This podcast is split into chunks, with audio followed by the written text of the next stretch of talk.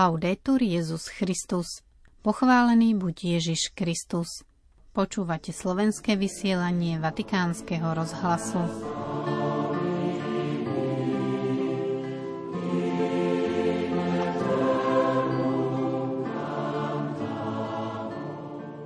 Otec Ivan Kňaze bude riaditeľom pápežských misijných diel ďalších 5 rokov. Zajtrajšiu stredu 22. februára slávi cirkev Popolcovú stredu, ktorou sa začína pôstne obdobie. Tento čas zahrňuje 40 všedných dní a končí sa Veľkou nocou. Svetý otec František ako zvyčajne napísal k tomuto obdobiu posolstvo, ktoré nám pomôže hlbšie prežiť duchovnú vnútornú premenu a pokánie. V dnešnom vysielaní si vypočujeme jeho plné znenie. V útorok 21.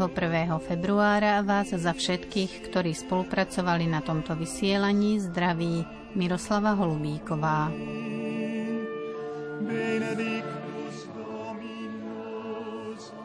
Vatikán.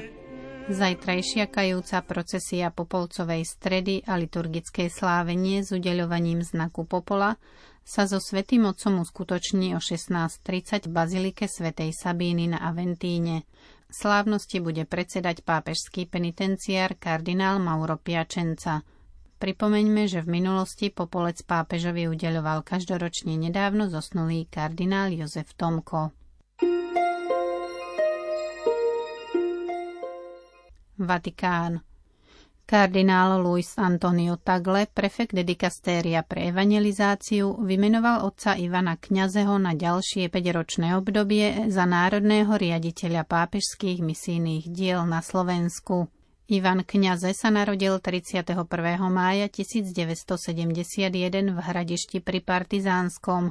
Teológiu študoval v rokoch 1989 až 1994 na Teologickej fakulte svätého Cyrila a Metoda Univerzity Komenského v Bratislave.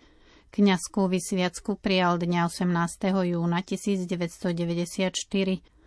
O svojom vymenovaní a práci sa vyjadril aj pre našu redakciu Vatikánskeho rozhlasu. Ďakujem za dôveru kardinálovi Taglemu, ale aj našim slovenským e, biskupom a teším sa, že môžem túto službu e, vykonávať aj ďalších 5 e, rokov. Pápežské misijné diela sú podľa novej reorganizácie Vatikánu súčasťou dikastéria pre evangelizáciu a základným prvkom celej tej reformy Vatikánu alebo rímskych inštitúcií je misijná úloha alebo úloha evangelizovať, a to nie len tie krajiny, v ktorých sa cirkev rozvíja, teda tzv. E, klasické misijné krajiny, ale aj krajiny, v ktorých je kresťanstvo už dlhé stáročia zakorenené a teda e, do týchto krajín patríme aj my, Slovensko, Európa alebo napríklad Severná Amerika. A teda tá evangelizácia alebo misie e, majú byť takou prioritová súčasťou práve aj týchto krajín. Misijné diela majú na starosti zvlášť diecézy a cirkev, ktoré sa rozvíjajú a ich na celom svete 1100 zo všetkých 3000 diecéz, ktoré máme na celom svete. Túto službu konáme v mene pápeža a vlastne v službe pre pápeža, takže je to veľká aj zodpovednosť, aj veľká e, sila, ktorú cítime v službe v tejto inštitúcii. Svetý Otec veľmi prizvukuje tú prioritu misií a evangelizácie a dodáva, dobro misie závisí od cesty vychádzania zo seba samého, o túžby nesústrediť svoj život na seba samých, ale na Ježiša, ktorý prišiel slúžiť a nie nechať si slúžiť. To je pozbudenie, ktoré vychádza aj z Evanielia a skutočne pre každého človeka platí a tak ako teraz je vlastne aj takou prioritou pápeža misie, tak vlastne každý človek, ktorý je pokrstený, dostáva poslanie byť misionárom všade tam, kde je a môže uskutočňovať dobro církvy, či už je na Slovensku, alebo je v Rwande, alebo je v Kambodži, jednoducho kdekoľvek, kde kresťan je, môže ohlasovať Ježiša Krista. A ja vám prajem všetkým, aby sme z radosťou a tvorivo ohlasovali Krista a boli misionármi všade tam, kde sme.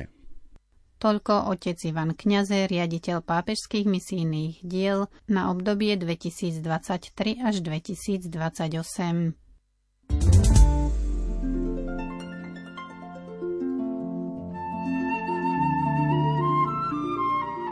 Teraz sa už započúvajme do plného znenia posolstva pápeža Františka pod názvom Pôstna askéza, synodálna cesta. Drahí bratia a sestry, Matúšovo, Markovo a Lukášovo evanielium zhodne opisujú príbeh Ježišovho premenenia. Tejto udalosti vidíme pánovú reakciu na nepochopenie, ktoré voči nemu prejavili jeho učeníci. Krátko predtým totiž došlo ku skutočnej roztržke medzi učiteľom a Šimonom Petrom, ktorý po vyznaní viery v Ježiša ako Krista, Božieho syna, odmietol jeho hlásenie umúčenia kríža. Ježiš ho dôrazne pokaral – Choď mi z cesty, Satan, na pohoršenie si mi, lebo nemáš zmysel pre Božie veci, len pre ľudské.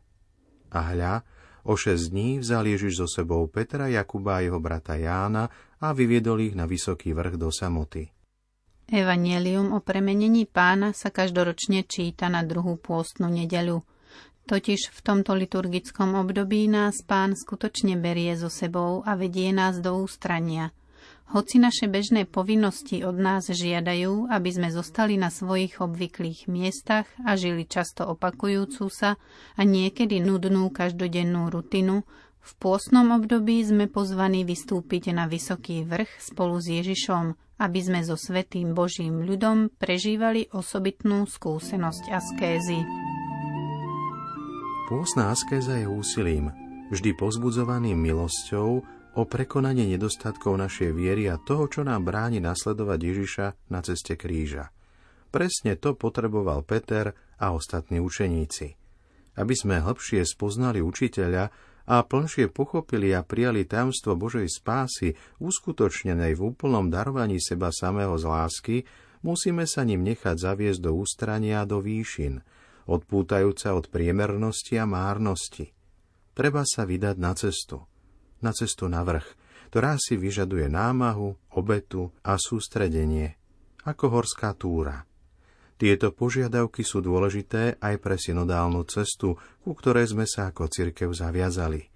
Bude dobré, ak sa zamyslíme nad vzťahom medzi pôsnou askézou a synodálnou skúsenosťou.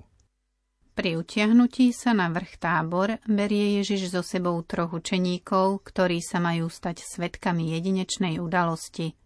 Chce, aby táto skúsenosť milosti nebola prežívaná len o samote, ale spoločne, ako napokon celý náš život viery. Ježiša nasledujeme spoločne a spoločne ako cirkev putujúca v čase prežívame liturgický rok a v ňom pôst, kráčajúc s tými, ktorých pán postavil vedľa nás ako spoločníkov na ceste. Podobne ako pri výstupe Ježiša a učeníkov na vrch tábor môžeme povedať, že naša pôstna cesta je synodálna, pretože ju absolvujeme spoločne po tej istej ceste ako učeníci jedného majstra. Vieme totiž, že on sám je cestou a preto církev v priebehu liturgického roka i v procese synody nerobí nič iné, len stále hlbšie a plnšie vstupuje do tajomstva Krista Spasiteľa. A tu prichádzame k vyvrcholeniu. Evangelium hovorí, že Ježiš sa pred nimi premenil. Tvár mu zažiarila sťa slnko a odev mu zbelel ako svetlo.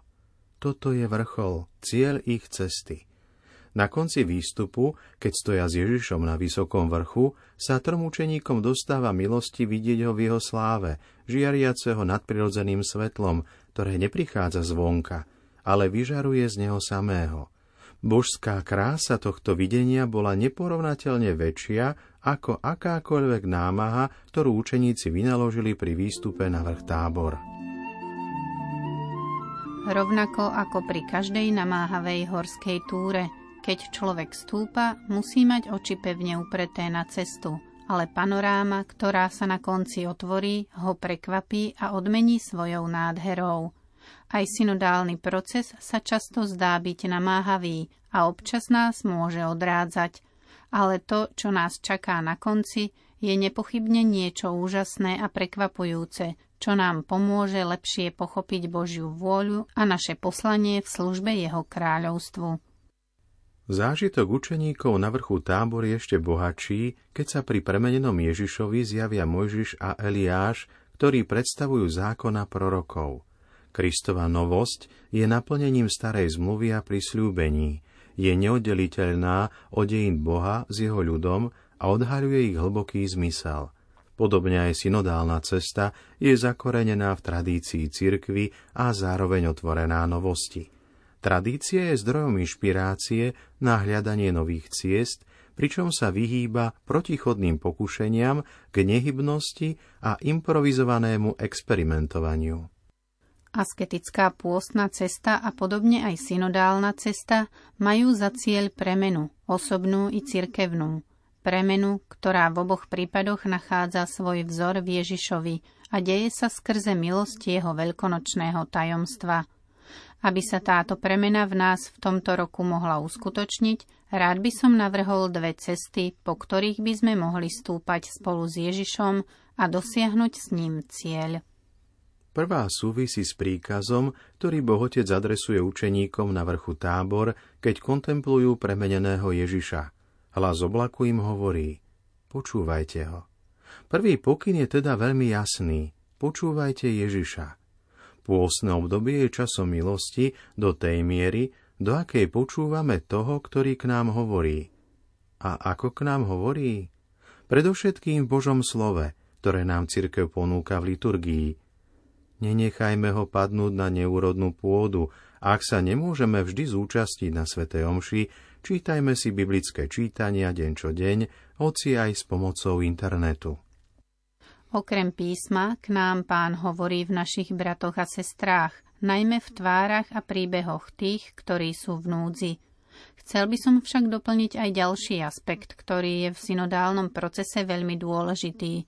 Počúvanie Krista sa deje aj cez počúvanie našich bratov a sestier v cirkvi. Toto vzájomné počúvanie, ktoré je v niektorých fázach synody hlavným cieľom, je vždy v metóde a štýle synodálnej cirkvi nevyhnutné. Keď učeníci počuli otcov hlas, padli na tvár a veľmi sa báli, no pristúpil k ním Ježiš, dotkol sa ich a povedal im, vstaňte a nebojte sa. A keď zvihli oči, nevideli nikoho, iba Ježiša. Tu je druhý pokyn pre tento pôsny čas – Neuchyľujte sa k nábožnosti, ktorú tvoria mimoriadne udalosti či sugestívne zážitky zo strachu pred konfrontáciou s realitou, s jej každodennou prácou, ťažkosťami a protirečeniami.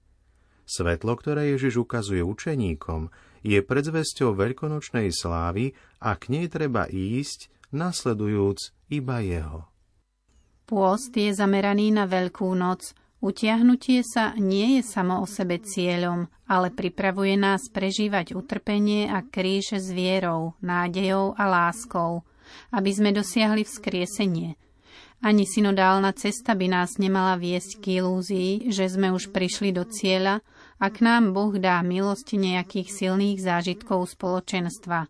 Aj tam nám pán opakuje, vstaňte a nebojte sa, Zostupme na rovinu a nech nás zakúsená milosť posilňuje v tom, aby sme sa stali remeselníkmi synodality v bežnom živote našich spoločenstiev.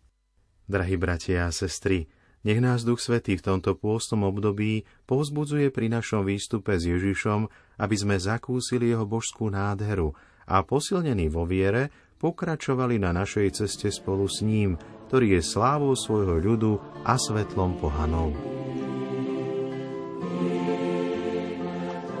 Milí poslucháči, to bolo posolstvo svätého otca Františka k začínajúcemu pôstnemu obdobiu. S prianím duchovne bohatého prežitia tohto času sa rozlúčime dnešným tweetom pápeža Františka. V Bohu žiadny skutok lásky, nech by bol akýkoľvek malý, nie je stratený. Do počutia zajtra. Laudetur Jezus Christus.